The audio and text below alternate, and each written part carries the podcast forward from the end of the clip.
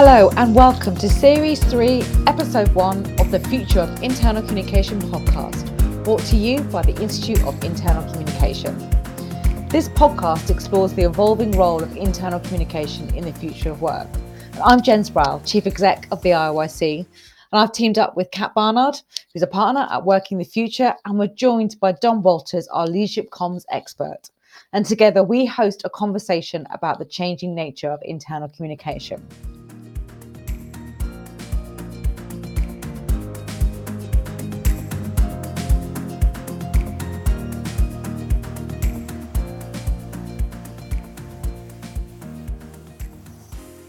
Hello, everyone, and welcome to another episode of the Future of Internal Communication podcast.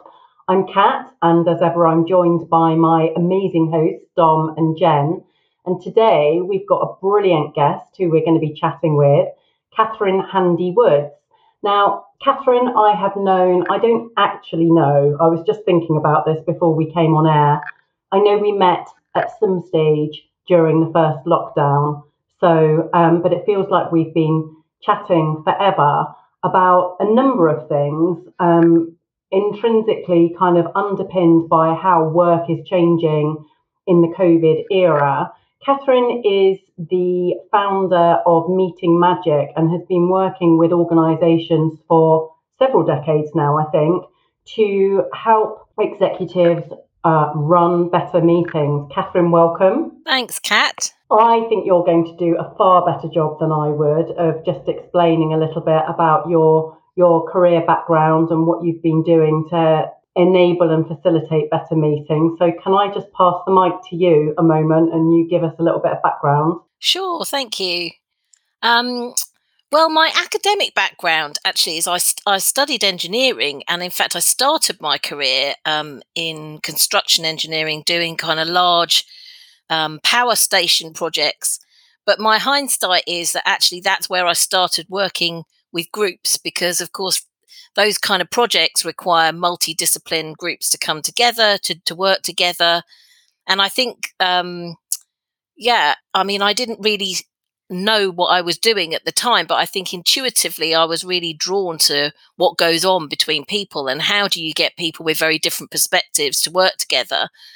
Um, and then I later on in my career met um, a guy called David Sibbet. Um, he's the one of the forefathers of the graphic facilitation movement, and that really got me into understanding more about groups and um, starting to get interested in behavioral science. Um, and then, yes, as you said, I founded Meeting Magic in '99, and since then, I've worked with all kinds of organizations. Um, we call ourselves a small global consultancy because we are a small team, but we get the, you know, chance to work all over the world with all kinds of organizations because of course everyone has meetings. so, um, and the focus, you know, our focus is very much about the behaviors in meetings, how people interact in meetings and how they work together. So hopefully mm. that's a mm. bit of background about me. That, that is a bit. That's very good background, and I think what's interesting about it is that um, you know, like you, probably to a lesser extent, but I've worked all over the world with all kinds of different nationalities and working cultures and so on. And of course, you note difference very, very quickly. But I, I think I'm not being too bold in saying a universal trait is that most people have experienced crap meetings. and so I'm going to start off with a bit of a killer question, a bit of a loaded question. Why do you think so many meetings are crap?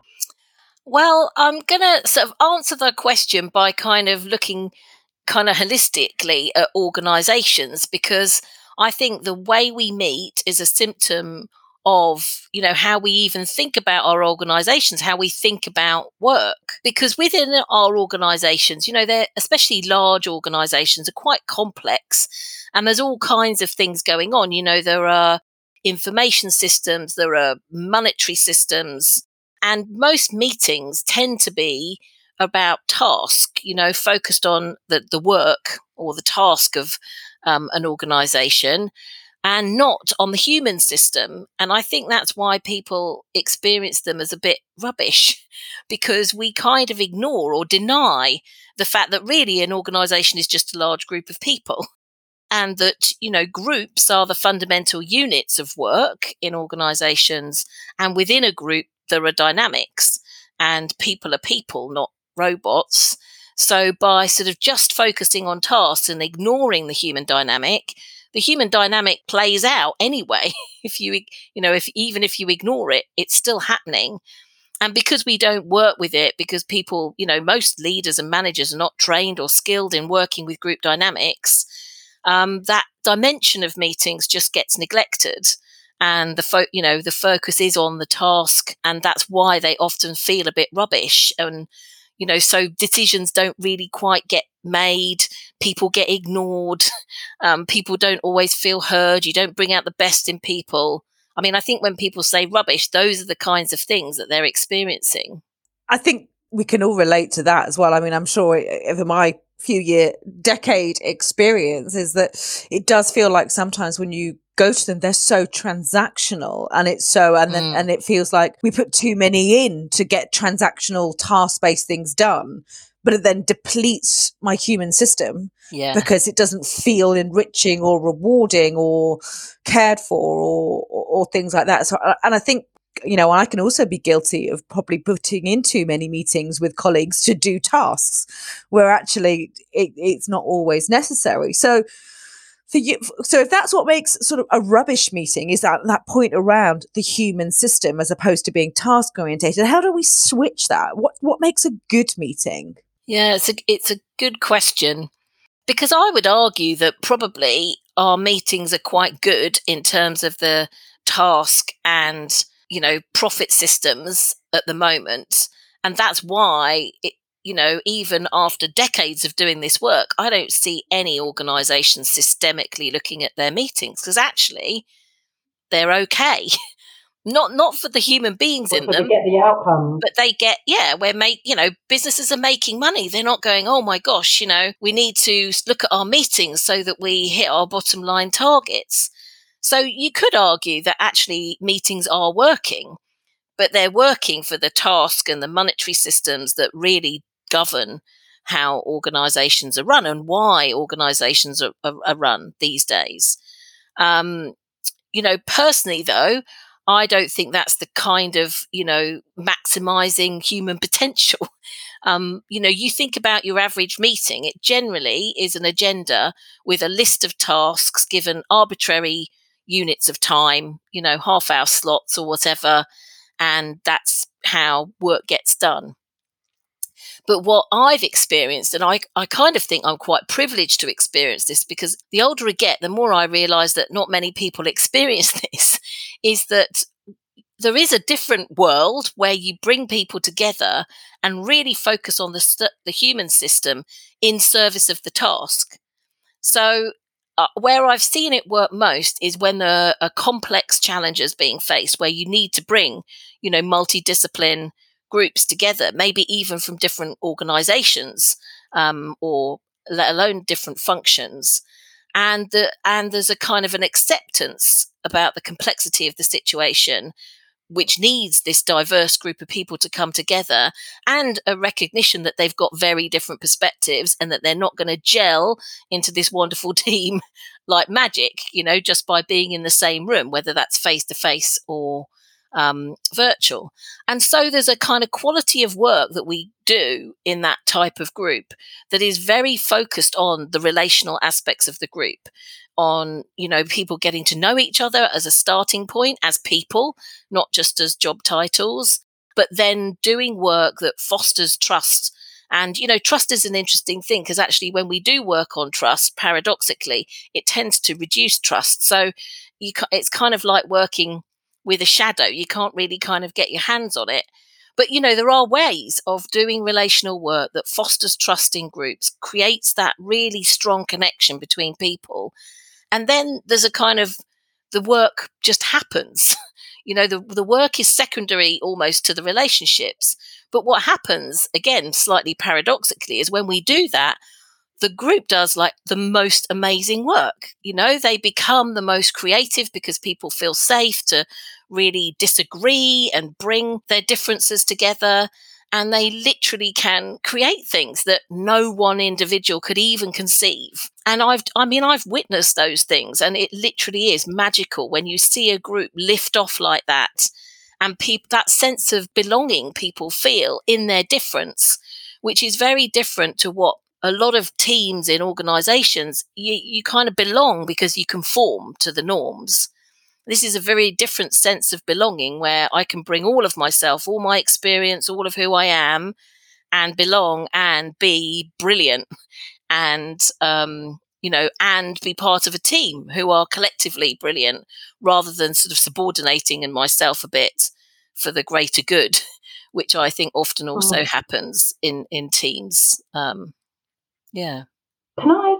I'm really intrigued by something you've just said, and I and I'm pretty sure that you guys will be as well. You, I think what I heard you say was that if you, when you have tried to work on building trust, paradoxically, people become less trusting. And, and the reason why I'm fascinated in that particular concept or con- is because, firstly, you know, over the length and breadth of our podcast conversations, trust is something that comes up time and time and time again.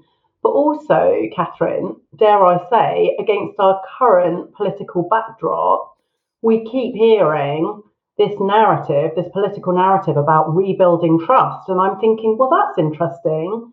If what you're saying, I mean, personally, I'm a bit cynical about that anyway, because I think trust is a very individual kind of tacitly felt emotion.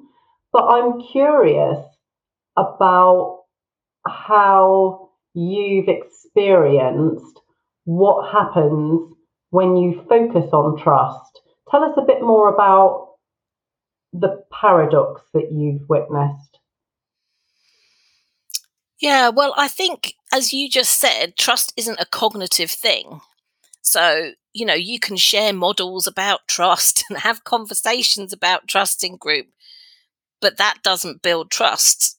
You know, it, if any, if anything, it gets people going. Well, do I trust these guys? You know, how much do I trust them? You know, uh, what can I remember that maybe makes them less trustworthy, or even start looking for things that make them less trustworthy? So, um, yeah, so developing trust is not a kind of cognitive um, linear process. As you just said, it's it's much more visceral. And one of the things I've been, um, my business partner and I have been experimenting with is um, starting with this idea that in any room, actually, the people come into the session with trust. Trust exists, actually, which is kind of different from this mental model that you have to build trust, you know, and create psychological safety. We've been experimenting with saying, well, actually, what if we make the assumption that people do trust each other? And that actually, what we have to pay attention to is not breaking the trust. Um, and what's interesting in that is it means paying attention to really small things like every time you promise to do something, you do it. You know, that's the most simple level of trust, transactional kind of reliability. So if we say we're going to finish at, you know, 1225, we finish at 1225 because we said we would. Or if we said we're going to ask people for questions, we ask them for questions and we answer the questions, you know, it's, and, and it's small things like that. And actually, um, what we're finding is that works. You know, you start from the premise of, actually we do trust each other. We want to trust each other. We don't want to not trust each other, but we need to pay attention not to not breaking it. And like I said, the very the foundational part of that will be doing what you say you're going to do you know but then you can come and build on that which is deepening conversations that reveal things you know self disclosure and things like that that help foster trust but um yeah i quite i think my um I quite like looking at the world through the lens of let's assume people trust each other and not break it. It kind of, I like that positivity for myself anyway. And it seems to be working in the work we're doing anyway. So we'll see. Well, Katherine, that then has a really interesting take on the skills that people need to run effective meetings. I mean, so I guess if we say that people are spring loaded to be to trust people, yeah. the focus for leaders of meetings is is how as you say how do I how do I how do I not damage that trust? Yeah. So what skills and techniques and tools uh, do you think people need to be able to run effective meetings? And I guess we're looking at it from two angles: one from whoever's leading the meeting, but also for people who are participants in meetings. What do they need to do as well to ensure a good meeting? Mm. Yes, I mean, I think it, is this understanding about groups. I mean, I guess I'm slightly biased because I've basically spent my life, you know, learning about groups and I love groups. I just think they're so complex and strange. And, you know, you can take the same group on a different day and it's a different thing. Or, you know, you change one person in a group and it becomes a whole different entity. And, you know, particularly what goes on between people. Um, you know, really interests me. And yeah, so I think groups are fascinating. And I just, I think, you know, even just some fundamental training for managers and leaders to understand group dynamics and to even consider group dynamics, because, you know, there is training out there, obviously, about group dynamics. But I don't think because, you know, leaders and managers, conventional training for leaders and managers is not about groups. It, it's not considered important. You know, they need to learn about, I don't know, financial systems and how to develop strategies and, you know, that that kind of knowledge and and um, skill set is what's developed and nurtured in most leaders and managers. And the kind of mystical world of groups somewhat passes them by, and yet they live and you know work in groups. We all grow up, well, most of us grow up in groups in families and you know we carry those patterns with us through our lives and you can see it in meetings you know that people are playing out their you know relationship with authority or their second child thing going on or their dad issues going on you know? And so as a leader you know if we can come just a little bit more aware of those group dynamics and work with them i think that's the key is rather than just denying that they're there and focusing on task how do we get the task done through you know working with the dynamic of people? Because people are amazing and they can achieve so much more when we work with their humanity than when we sort of deny it which is what happens in a lot of our systems at the moment. Well it's, it's interesting you say that because we've been talking a lot on these podcasts about the power of conversation about the importance of community and i guess when we come on to this the role of internal communication in doing that. But, stepping back from that for a second, um, if in the future leaders are going to be required uh, to work in groups much more, I guess they're going to be as we try to increase collaboration, as we bring in people from different ex- expertise, different parts of the organisation, that they'll need to be better at it. So, what are the two or three things that you think leaders need to hone their understanding of or develop their skills in, in order to give them better chance of of getting more from those groups? I mean, I think I I would start with just like some fundamentals around group dynamics. You know, there are models and, and tools. I mean, there's hundreds of tools and techniques. You can almost sort of pick one that interests you. You know, that would that that helps you um, get a better grip what's actually going on. You know, often beneath the surface in in meetings. I think the other thing is, I mean, even without any clever scientific, you know, models and stuff, I think there's something about just, you know, being more human, you know, rather than the kind of, right, here we are, it's 12 o'clock, we've got our meeting, we've got a busy agenda, let's chop on. And, you know, even just saying hello and how are you, you know, and let alone saying, how are you really, and being willing to listen actually connects people, you know, before you dive into task. So, you know, it doesn't require kind of rocket science models. And often it's the simple things that just help us connect as human beings that can, you know, make a, a start to shift things in the right direction in the way mm. we work together. So I guess leaders, particularly so people who are leading meetings, need to have these two things in their heads from what you're saying. One is the task, and, and some of them are more predisposed to focus just on that.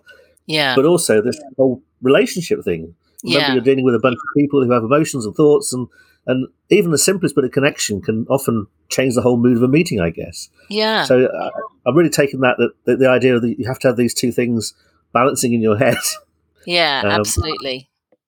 Yeah. and then, then I No. guess, like I said, there's a role for internal comms. Sorry, Jen. No, no, I was going to pick up on, on that role for internal comms as, as you're talking about, and and actually, when you just said about that thing about group, and you bring your own group behaviors from however you've grown up or your families or your I, i'm like i've never thought of it like that before because if i i can only apply it to my own self-examination but if i think about how um, a family dinner used to go and the order and how that would work you do bring those behaviors with you um but i was y- again, I, I, absolutely. I'm like, yeah, no, I can, I can see that in myself. Um, but no, I just picking up on this point around obviously for our listeners who are internal communicators and yes, they might be involved in, in, in leading or organizing meetings with their teams, but actually more fundamentally, um, whether it's the work they're doing through listening programs, through employee advocacy groups, where they're tasked with perhaps pulling people together to understand what's going on in their thoughts, their businesses, or trying to drive a, a task outcome or an understanding outcome. I guess so, uh, or you're advising your leaders on your managers on how to run more effective meetings. What what role can we play, do you think, in helping colleagues to design and facilitate better meetings? Is there a, a format that perhaps internal communicators could adopt to then try and recommend into their organization at, at multiple levels? Mm. I mean, I think the challenge of this work, and it's kind of the pain and the pleasure, is that every group and every situation is different. So uh, there isn't really a sort of silver bullet. I mean, in a way, if there was, I think people would probably be using it. I think part of the challenge of this work is it does literally require us to examine our mental models of how we even think about work. You know, when we think about work and think about organizations, do we really think about people first? you know often that's written on the doors uh, you know the walls in receptions of you know company offices. But when push comes to shove you know money's tight or time's tight the kind of human system is second. And i think so to really kind of shift these patterns and behaviors isn't a simple task. Um, and so i mean this might be a bit controversial but i would argue the best way to start improving things is to stop the really rubbish ones you know? I mean uh, kat started this conversation by saying you know why are meetings so rubbish? And i think most people know that that's just part of work. But if we kind of each individually said well i'm going to just stop going to the really dreadful meetings you know i'm just going to say no it would create space for new things to emerge and i think whilst everyone's so busy at the moment and so overwhelmed you know, saying, oh, you've got to learn a whole new skill set and do things really differently feels too much to ask people. But to say, well, just stop going to the really dreadful ones feels a bit more achievable. Um, and I think I might have mentioned this to you before. I've got this like three letter acronym for how do you say no to a meeting, and it spells OMG. so the O is like if there's no clear objective, you know, a, a meeting without purpose is not ever going to be a good meeting, frankly. Um, so ask about whether there's a, an objective or purpose, and if it sounds a bit fluffy, you know, you might want to get um, a bit pokey and ask some questions about that. The other is, you know, M is like my role. So, what's my role in achieving this objective? Why do you want me to come to this meeting? And again, if it's not clear, you could argue, well, I'm not really needed. You know, just bystanding in meetings isn't a lot of fun. And then the G is the role of the group. You know, is this work that needs to be done in a group, or is it really just going to be a PowerPoint presentation? In which case, you know, you could make a video and send it out and people can watch it. It's there's no role for the group in terms of the group doing some work together and bringing their different perspectives together. And so, you know, it, I think asking those kinds of questions when you get invited to a meeting can help you maybe filter out the ones that are less helpful and then create some more space. And I know I don't know anybody at the moment who wouldn't want some more time in their calendar, more free time. Um, and maybe in that time, then they could start to explore, you know, understanding groups and group dynamics. But at the moment, I think we just need to stop the, the kind of madness. Oh, that's a great idea. I love the idea of, of saying to someone, I, I, can't, I'm not coming to your meeting because I'm going to study meeting dynamics. I think it's a fantastic idea. I, I think I'm going to try it. But, but Kathy, can I ask you a question? If you're if you're in a meeting and you're not leading it and you're thinking this is not brilliant, it's a, a waste of my time. I wish I'd never come. I guess one option is to go, which is possible. Yeah. But are there some things that you've seen work that members of a meeting can do to change the tone of the meeting or make it more productive or, or make it more engaging? I mean, I think asking those questions at the beginning of a meeting, you know, I mean, mm-hmm. it, you probably won't get thanked for it, but, um, you know, what, why are we here? What are we trying to do? And I mean, when people, and often people say that, well, it's an update on Project X, but like, why? Why do we need an update on Project X? You know, because a lot of time in, in meetings is spent updating each other but actually the fundamental question hasn't been answered like why do we need to know what is it we're going to do together you know about this. And so i think asking some of those questions up front can really you know even as a meeting participant can really help. Or even when you're part way through and you might feel a bit lost you know bringing it back on track to kind of like what are we trying to achieve here? So i think those can make them less um, unproductive. But I also think the thing that we can all do is just be a bit more human, like create that connection. Um, so, you know, we all sort of said, How are we when we arrived today? And, you know, it kind of creates a little bit of connection. You know, you don't necessarily need to do emotional open heart surgery to be able to have a kind of a, a, a simple meeting, but something that just connects you as human beings um, beyond the task. And again, I think uh, I mean, if if you're feeling bold and brave, you can initiate that kind of thing in any meeting, just asking people how they are. But then I also think being willing to hear how are they, um, because you know I often also the other dynamic I see is in organisations where they've started to do this kind of thing and they ask how they are, but it's like well and chop on and and don't say anything negative because we've got an agenda. so I guess that's the other thing is ask people how they are and be willing to really be interested in how they are and know that even just saying how they are will yeah enable them to kind of connect more with the work. I, I think this is so interesting. There's some really juicy nuggets in here because actually if you think through where our operating context is right now you know everything is far from clear and I suspect heavily that in in times of such ambiguity, it's um, probably a human sort of a, a, trait of human nature to convene and to meet to make sense of this ambiguity, but also um, you know we know that there's there's a growing dialogue um, around the need for inclusion. So I suspect my, my hypothesis would be gosh, we're all probably going to experience more and more demand for meetings. But what you've described is, you know, rehumanizing them, point number one, so that there's kind of two agendas. One is what is, what is the agenda, what are the tasks, and two is what are the relationships. Um, I like I love the idea. I mean, it's a bold one, isn't it? I love the idea of of, of politely saying, no, I don't need to come to this meeting, and here's why. I'm not sure. I would be curious. I mean, you know, perhaps in a year or 18 months' time, we reconvene and find out how many of us, or, you know, audience included, were able to to push back in a way that that felt right. But I, I just think the whole thing, you know, we are in this really tight spot at the moment where it seems to be the case that in order to make sense of complexity, we need to be we, we feel the need to hold more meetings, yet we're not we're not approaching them right, are we at all? So what you've said, brilliant. Sorry, I'm rambling. I'm just very enthused. Well, I think you know the the part part of the joy when at the beginning when I was talking about you know, having been lucky to be part of groups where they do do, you know, really good relational work.